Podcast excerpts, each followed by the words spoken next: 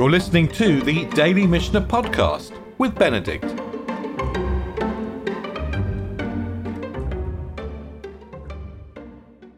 So we're dealing with hierarchies of holiness or hierarchies of strictness. And just as we began, got close to the end of the second chapter of Chagiga, we talked about different levels of immersion. If you immerse for immerse yourself in a mikveh for chulin, for eating ordinary food, that doesn't qualify you to eat maaser and so on and so on through truma and holy things. And the next Mishnah, the last Mishnah of the chapter, goes on in the same style, but with another kind of of um, hierarchy of Tuma and Tara. And the Mishnah begins, Bigdei Ha'ma'aretz midras la perushim. The garments of an Am are midras for perushim.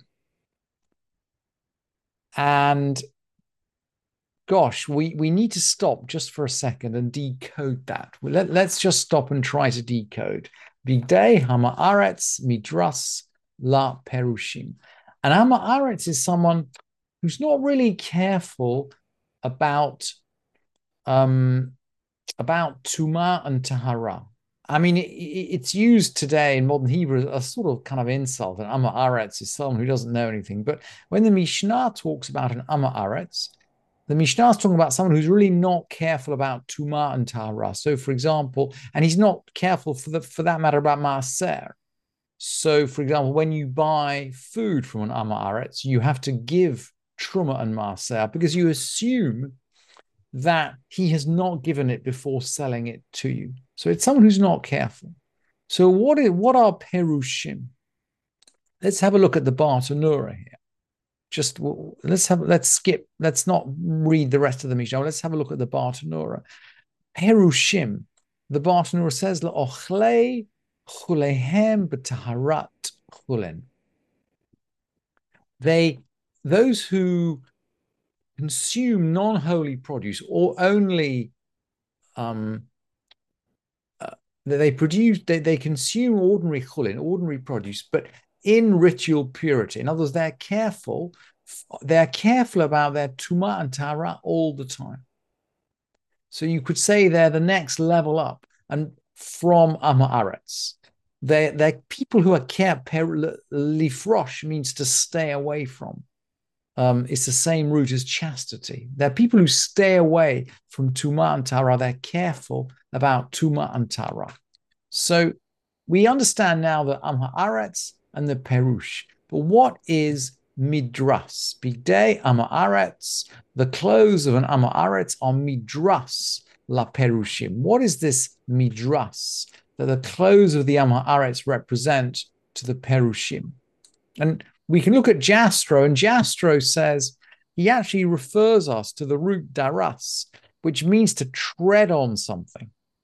It's something to do with treading or t- place that's trodden on. And Jastrow says, look, it's Levitical uncleanness arising from a gonorrheist's immediate contact by treading or leaning. And again, this is a weird definition, but we, let, let's let's just try to go to the Mishnah.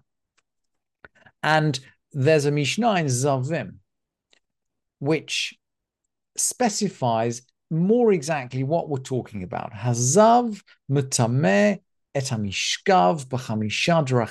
A zav. So someone who has an emission. This is what Jastrow is talking about in terms of gonorrhea. The, the Mishnah is talking about, he's not necessarily talking about gonorrhea, but talking about someone who has an emission.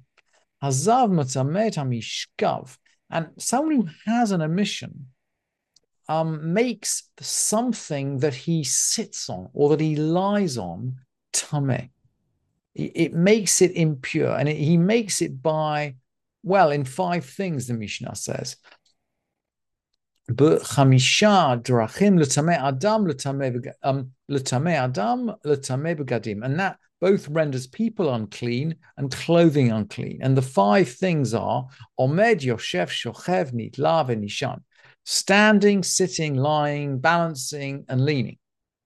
And then the Mishnah goes on to say that the object he's lied on also makes a person unclean. And actually, in seven ways now, in seven ways, we've got standing, sitting, lying, balancing, leaning, touching, and carrying. So we have first and second degrees of tuma. So the zav, the person with an emission, makes tameh the object that he sits on or leans on or treads on. That's why it's called midras. And then that that he is a, if you like, a first degree tameh, and that object then can make something else tameh. And this kind of this this second order tuma is called midras because it's like touching. And now that we know that, maybe we can understand the Mishnah. So let's go back to the Mishnah. Bigdei hamaaretz midras la perushim. The garments of an amaaretz are midras la perushim. That is to say that the garments of an Amaretz, so the garments of someone who's not careful about Tuma and Tahara. And we assume that he's kind of sat on those garments or lain on those garments. People go to sleep, right, in their in their clothes in the time of the Mishnah. They're midras la perushim. They they they're assumed that they might carry tuma, and so a a perush, someone who's careful, about Tuma and Tara wouldn't touch those. Or if he did touch them, he'd consider himself Tameh and he'd need to immerse at the end of the day. So he'd keep away from them. But the Mishnah continues. Bigdei Pirushin, Bigdei Parushin Midras Lochle Truma. The garments of Perushim are midras for those who eat Teruma. So if you're a, a Kohen, right? If you're a Kohen, you're going to eat Truma. So you keep yourself at a higher level of um, tahara than someone, an ordinary perush who's just normally careful about tuman tahara. And we're saying that the clothes of the perush are midras to someone who eats truma. The Mishnah continues. It's going to set out this hierarchy. Bigdei, ochle truma midras la kodesh the clothes of someone who eats truma. This is an ordinary priest. Midras la kodesh are midras for sacred things, sacred things. In other words, things offered up on the altar, things that are really sacred. Truma is not, is sort of, is moderately sacred. But, you know, every Kohen can eat truma, whereas not every Kohen is offering up offerings on the altar. And the altar offerings are actually not the most sacred things. So we the Mishnah goes on then with the next level, and we've seen this in previous Mishnayot, Bigdei Kodesh Midras Lachatat. The garments of those who eat sacred things are midras for the waters of purification. This is code for people who deal with the waters of purification. In other words, the ashes of the red heifer that are prepared together with the water to sprinkle on people to make them pure after they've um, after they've come close to a dead person. So that's our hierarchy. Am haaretz, perushim, ochle truma, ochle um, kodesh, and chatat.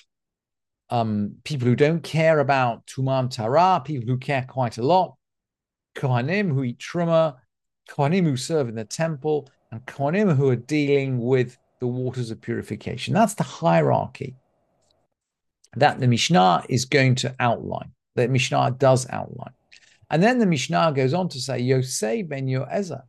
Yosei ben Yoezer, he's one of the, the pairs actually mentioned at the beginning of Avot and in our list of pairs at the beginning of the preview, at the beginning of this chapter of Chagiga. Yosei ben Yoezer, haya chasid Shebi Kuna. Yossi ben Yoezer was the most the most chassid, the most pious person in the priesthood. There, and yet his apron or his handkerchief or some cloth he used, his kerchief, was midras for sacred things. In other words, he's very careful about how he behaved, but nevertheless, he wouldn't allow his um, his apron to touch something that was then going to get involved with offering up sacred things. Yochanan ben Gudna Yochanan ben Gudgada, Yochanan ben Gudgada, Haya ochel al kol yamav. all his life used to eat with the love of purity for sacred things. So he kept himself as if he's a serving Kohen all his all his days. But his apron was midras for the water of purification. So we maintain our hierarchy. We maintain this hierarchy. And that's how the second chapter of Chagiga closes. So we need we need to go to the temple. We need to bring these offerings, but there are certain rules about levels of levels of tuma and tahara and levels of care that we need to observe when we're in Jerusalem.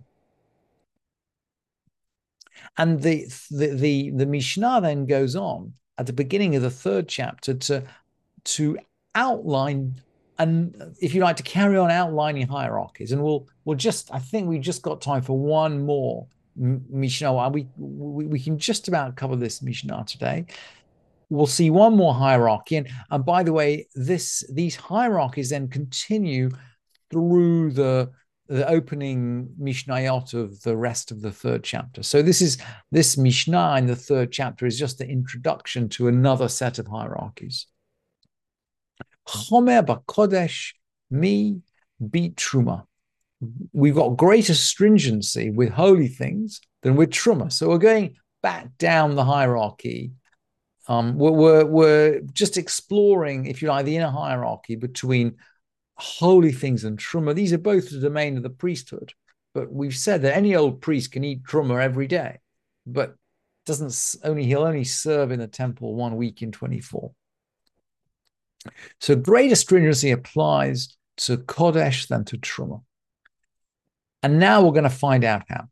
Shemat bilim kelim betoch kelim bitruma of Allah kodesh. So if you're dealing with truma, you can immerse vessels within vessels. So in other words, you've got two pots you're immersing. You can put one pot inside the other pot. And we're not worried in case, oh, I don't know, the two pots touch inside. Maybe the water of the mikveh won't get all the way around them. As far as Truma is concerned, we're not anxious about it. You can put a pile of pots, one inside the other, you immerse them. It's fine for Truma of Aloba Kodesh, but not for sacred things. The back and the inside, and the the beit svia, it's it's the same root of as etzba as finger. It's some kind of finger grip. Maybe it's a little depression in the vessel, the back and the inside and the finger grip, and this is of a vessel, um, are separate objects, bitruma, avalova kodesh. The, the, the back and the inside and the finger grip are separate things for truma. In other words, if one of them becomes tameh, it doesn't make the rest of the vessel tameh. So if the outside of a vessel touches something which is tameh, food inside isn't immediately contaminated, at least not as far as Truma is concerned. Avalova Kodesh, but not for sacred things. As far as sacred things are concerned, if there's something sacred inside that pot, even if something tameh touched the outside of it, the inside is considered contaminated. Hanoseh et midras, noseh et truma. Someone that carries midras can carry truma. So we're thinking about maybe somebody carrying I don't know, two pots in his hand. So he's got something which is midras, something which is impure in one hand. He's got a pot containing truma in the other. And I guess he he he carries some um, second order tuma from the midras that he's carrying, but he can carry the outside of a pot, and what is inside the pot is not is not affected if it's truma. Avalo et kodesh but not not sacred things.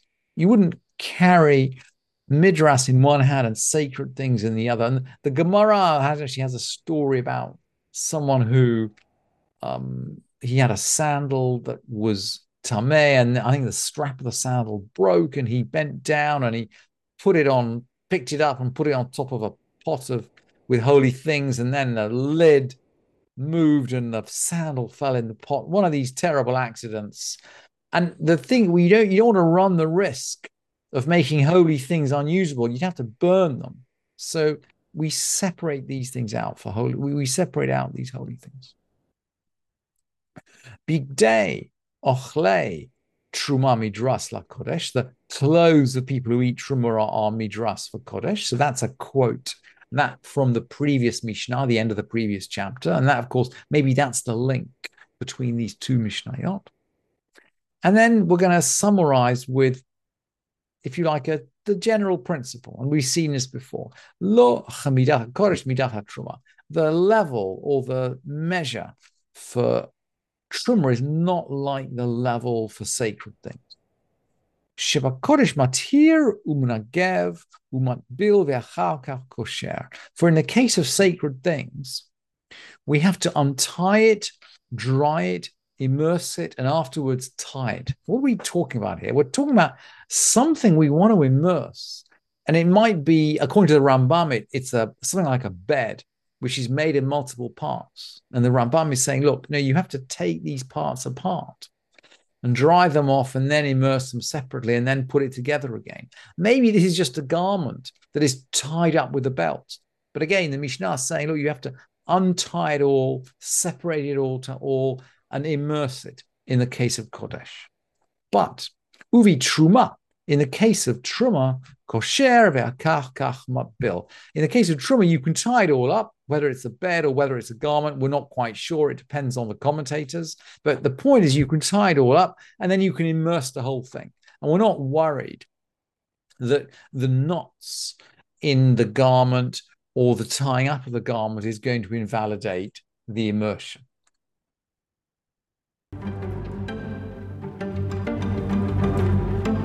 Thank you for listening to this edition of the Daily Mishnah Podcast with Benedict.